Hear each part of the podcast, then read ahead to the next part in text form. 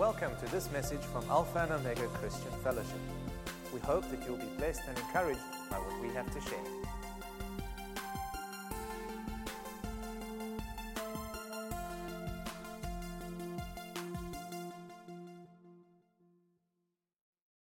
Last week, I embarked on a series of teachings saying that as a fellowship, we have entered a season, uh, a prophetic season of beautiful repentance.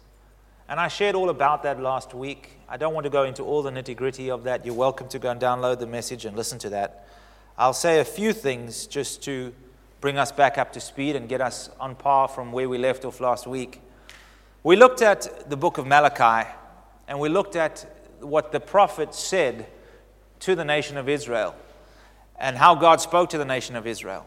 And what we learned from them is that they were completely oblivious about the true state of their heart. God said, You have dishonored me. And they said, How have we dishonored you? And you have robbed me. And how have we robbed you? And you have offended me. And how have we offended you? There's this absolute obliviousness to the way God is feeling towards them. And they're carrying on with their religious duty, thinking that they're in a good place and that God is pleased. We also look at, at the letter that John wrote uh, in, in the book of Revelation where Jesus spoke to the church in Laodicea. And he says, You are neither hot nor cold. I wish you were hot or cold. Uh, but because you are lukewarm, I'm going to spew you from my mouth. You think, you say, we are rich and we have need of nothing, whereas in fact, you are miserable, blind, poor, and wretched. Some seriously strong words. And the point that we got to last week is that God does not need convincing about our motives and about the state of our hearts. We do. We need convincing of our spiritual condition, not God. God knows exactly where we are at. We need convincing of our need for Jesus. God knows that's why He sent Him. We need conviction of our depravity without Jesus, which comes when we have a revelation of the greatness of His love towards us. It's not God who needs to be reminded of how much He loves us. And get God, you know, you, maybe you've got kids and maybe they do that. If you love me, maybe you do that to your spouse. If you really love me, won't you get up and go fetch me something from the kitchen? If you really love me, you would do it. And sometimes we kind of do that with God as well. We kind of try and play this game to remind Him, you know, and say, well, if you really loved me, Lord. It's not Him who needs reminding, it's us. We spoke about repentance and what repentance means. In the Greek, it comes from the word metamorphosis. In other words, there's a change that takes place within us where we take on another form. In the Hebrew, it has to do with turning or turning from or turning to. And so we understand that the, the concept of repentance is turning or changing our hearts and minds from pursuing one thing to pursuing something else. We've wrongfully been taught that we can just sort of come to church, pray a quick prayer, and everything in our life is just fixed. We come to the altar, we shed some tears. Maybe if it's a, it's a good Sunday, we fall over, and then we, we leave. We leave, but unchanged. That's not repentance. That's not repentance. Real change is required. And here's the good news the call to repentance does not consider what your struggle is, it doesn't consider your financial state. It doesn't consider the color of your skin. It doesn't consider how badly you've messed up or how long you've been messing up badly, how long you've been going in the wrong direction. It doesn't consider any of those things. The call to repentance simply, no matter where you are, points you to Jesus. That's all it does. Because he is, what did Jesus say of himself? I am the way, the truth, and the life. That revelation you need, it's truth that you need. I am that truth. And when you find me, you will find the truth. When you find me, you will find the way, the direction that you should be going in, the orientation of your heart.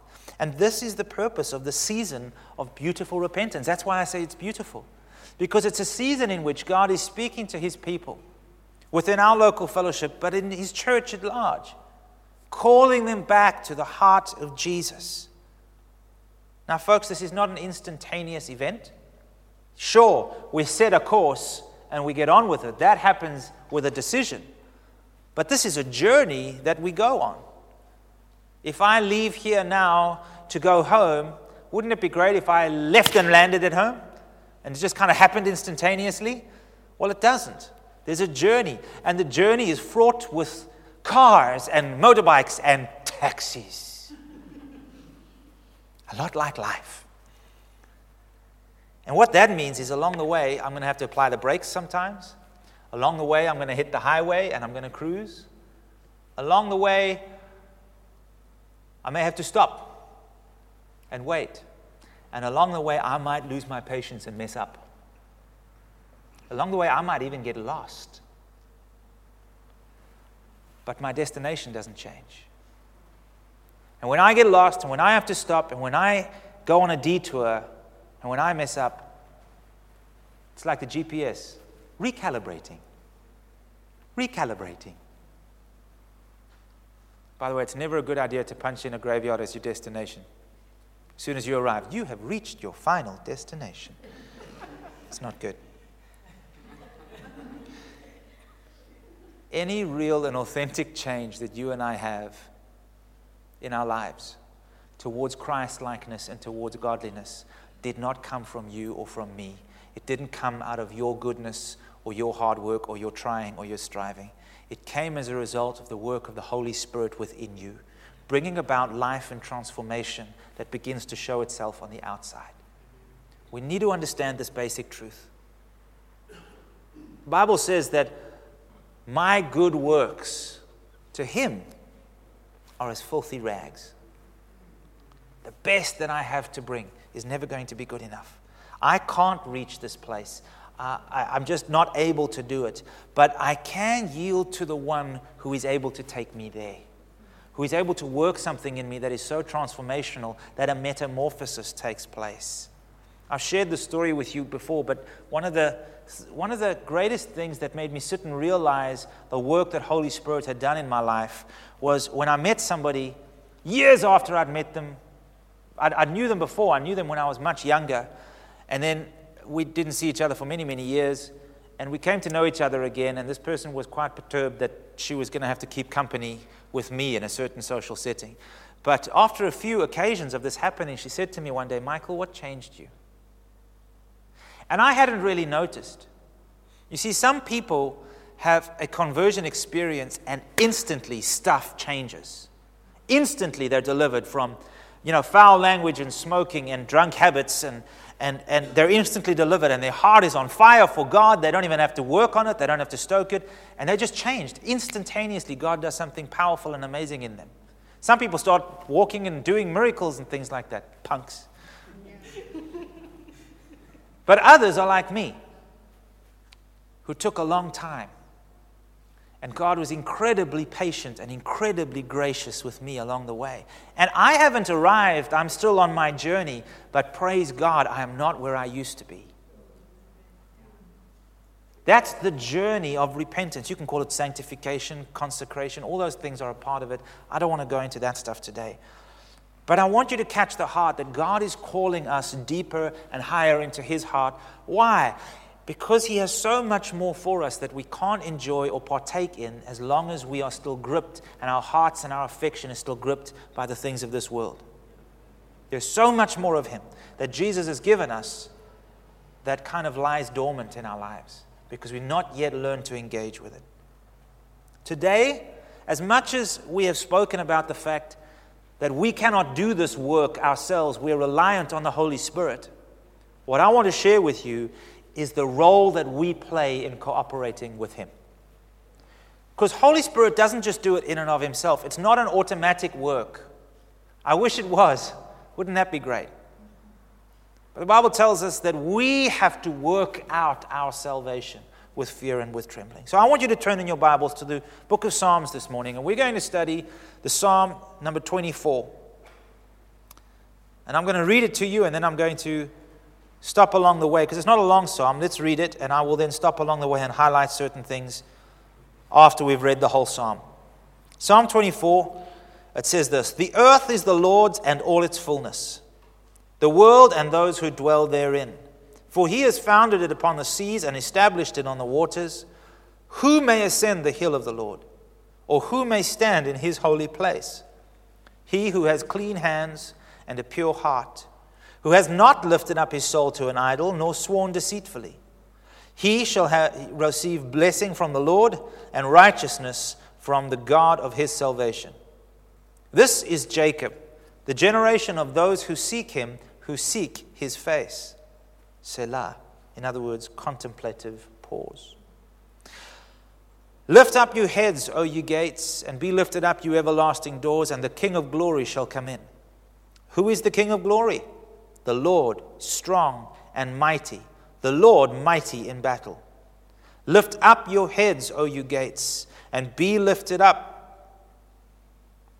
And the King of glory, you everlasting doors, and the King of glory shall come in. Who is the King of glory? The Lord of hosts. He is the King of glory.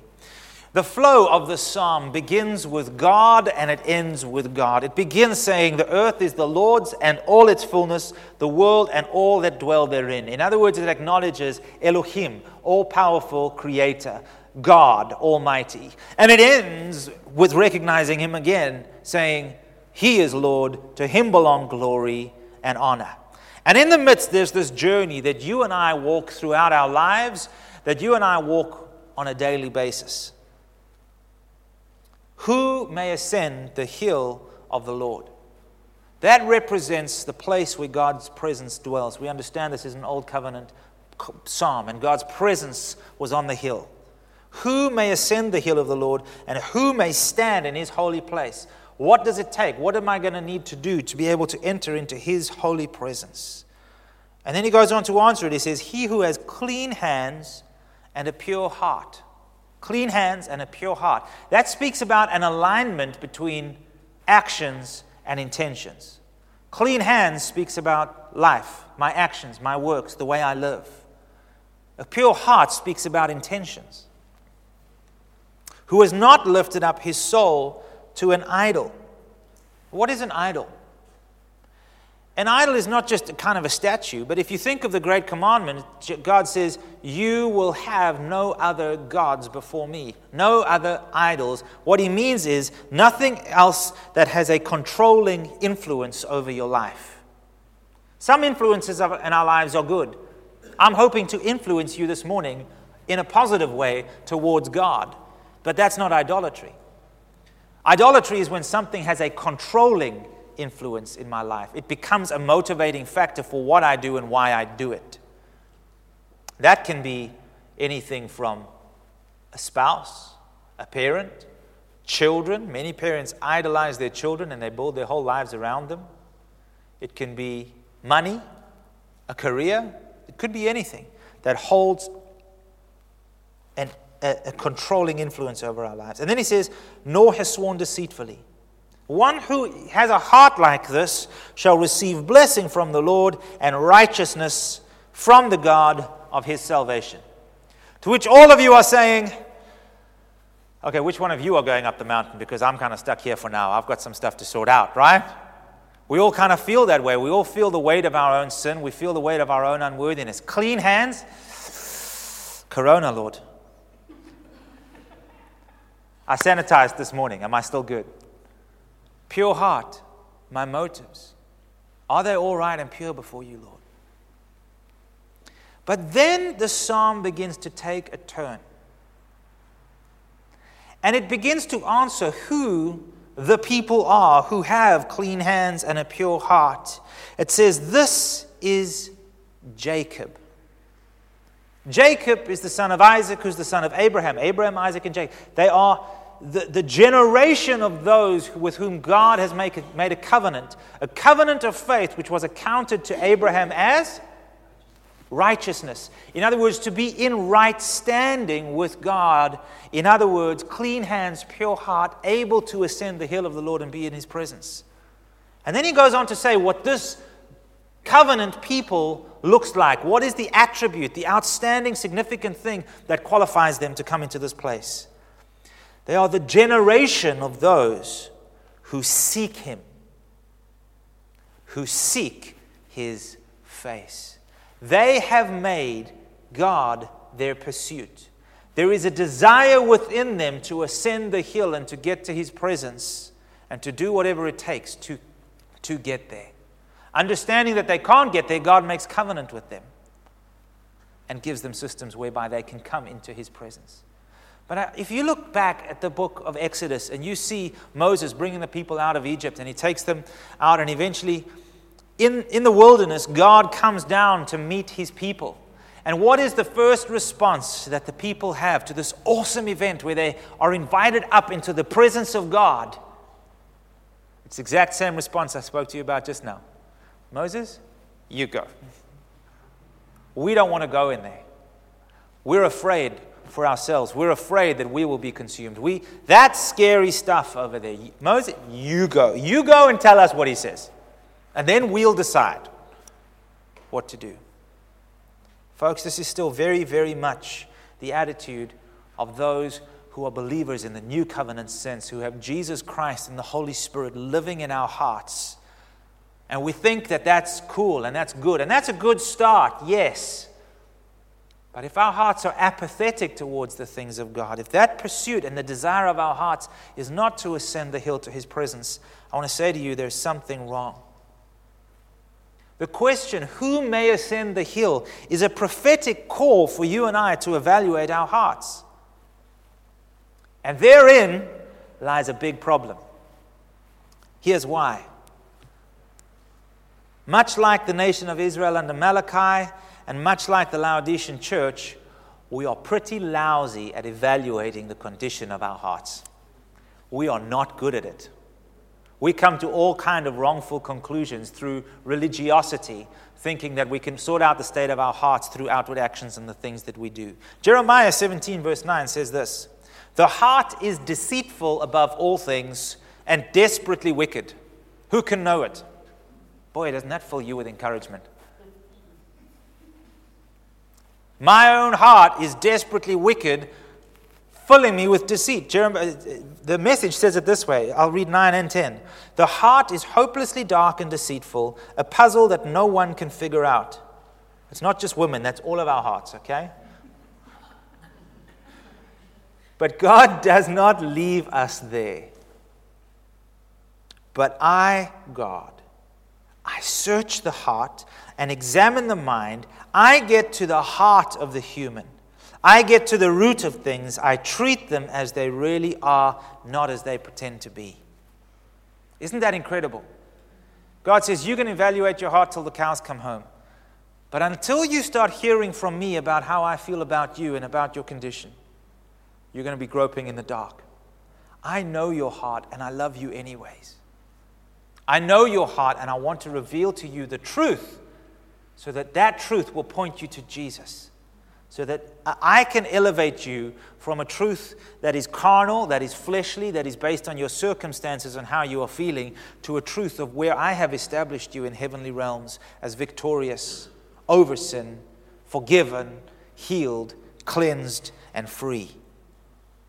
Our need for clean hands and a pure heart are the markers that point us to Jesus.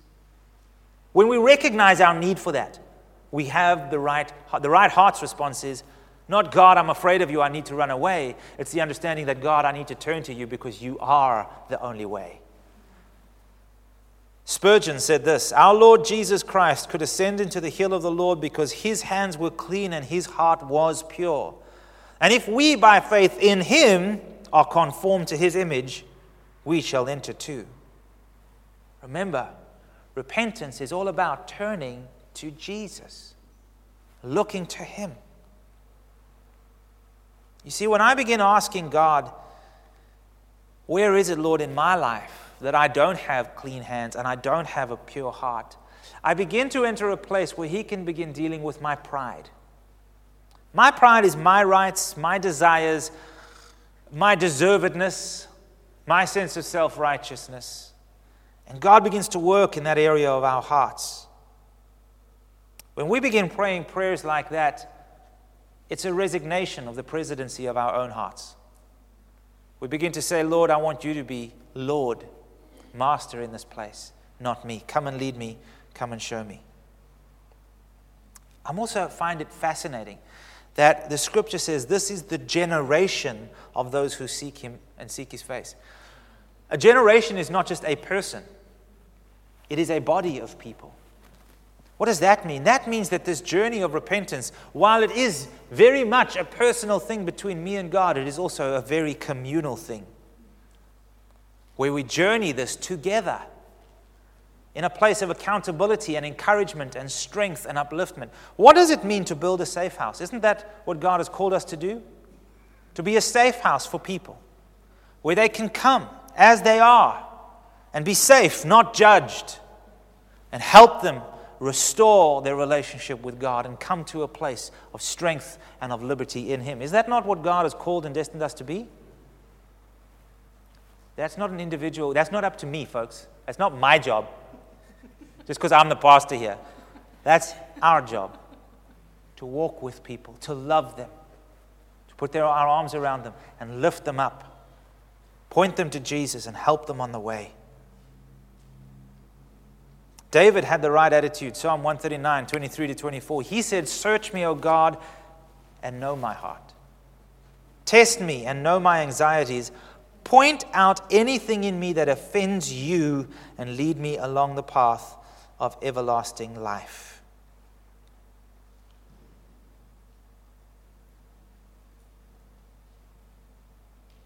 You see, we need eyes to see God's perspective.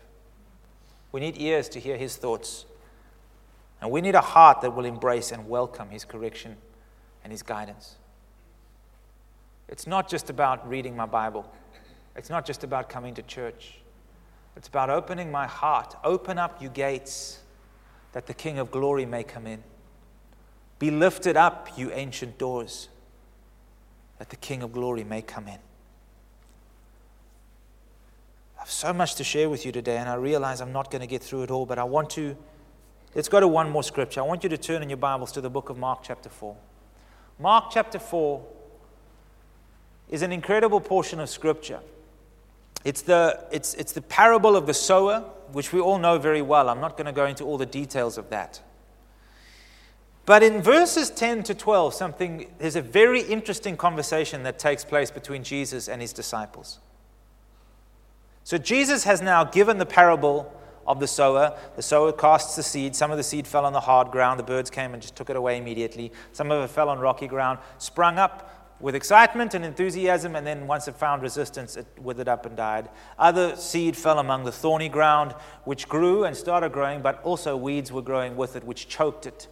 And then finally, he says, some were sown among good soil and produced a harvest, some 30 fold, some 60, and some 100 fold. And then it goes on to say in verse 10 But when he was alone, those around him with the 12 asked him about the parable. So this is not just the 12 disciples that he's saying this to, but there was a remnant. There was a group of people that remained behind once everybody else had dispersed because they were enthusiastic. They wanted to understand what the, Jesus just spoke this parable. They didn't understand what it was meant for.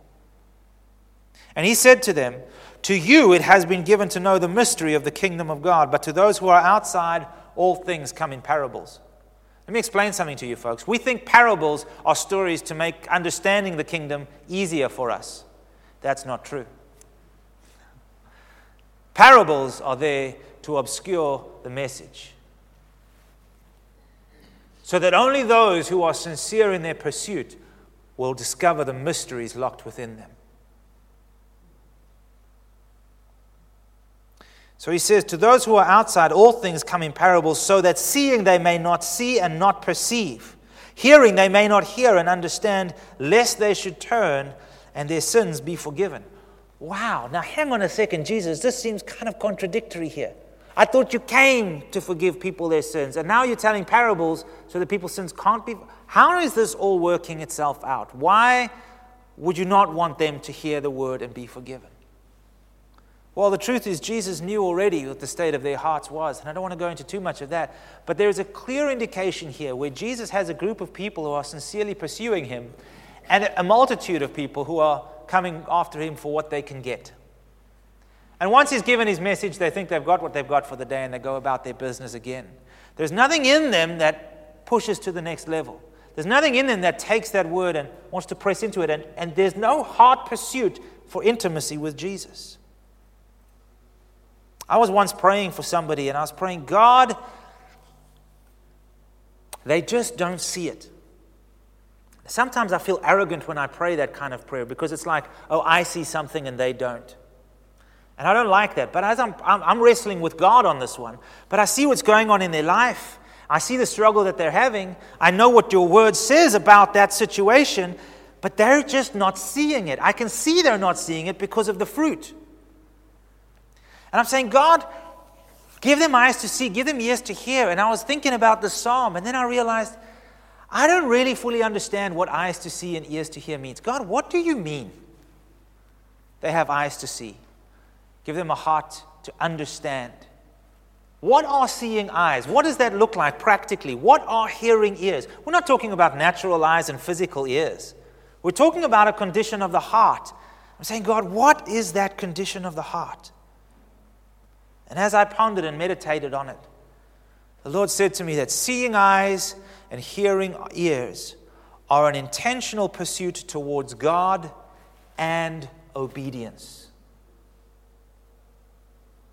I want you to catch those two. In other words, somebody who has seeing eyes and a hearing ear is somebody who is pursuing the Word of God, the knowledge of the truth, with the intention of following it and obeying it. You see, why would I tell you the truth about everlasting life, knowing that you're not going to follow in it? Now you have grounds for eternal condemnation. That's why Jesus said, I'm not going to tell this to everybody because it's going to be their condemnation. I would rather wait until they reach a time when they are ready. And then they will come and they will pursue. And my word will be there ready and waiting for them to show them the truth. But in this condition, if I give it to them now, they're not ready to take it, they're not ready to bear it. I found something also online as I was preparing, and it just articulated this revelation I had so beautifully. It said this Jesus speaks in parables to the assembled crowd, giving them an opportunity to decide how much spiritual truth they want to absorb. The disciples, wanting to learn more, ask Jesus to explain the meaning of the parables he has taught. As Jesus explains these ideas, he demonstrates that a person's spiritual knowledge is based on their willingness to pursue truth. You see, the answer to this parable and understanding the comments of Jesus are actually found in the very parable. It's the kind of heart that it takes. Hearing ears, seeing eyes has to do with the attitude of our hearts. Is your heart stony? Is everything I say to you just going to be eaten away before you get to the lunch table? Is what I share with you today going to find resistance in your life because of either pride or insecurities or fears or things you've already made up your mind on and you're not prepared to yield? Rocky ground. Is the word you hear today and this call to beautiful repentance going to be choked up in the week you're about to have with the busyness of life, the cares for other things, the deceitfulness of pursuing riches, and going after things and doing stuff and all these responsibilities? Is that going to choke up what God is trying to do in you right now? Or is there a hearing ear and a seeing eye that says, Jesus, I recognize you're talking to me at the moment, you're calling me to you, and there's a response that I need to give? The Word of God will only be effective in our lives to the degree that we engage with it, identify with it, and follow it. Let me reword that. Our relationship with Jesus, the Word of God, will only be as effective as the degree to which we engage with Him, identify with Him, and follow. Him. We hope that you've enjoyed this message. For additional resources and more information, come and visit us at alphaomega.org.za.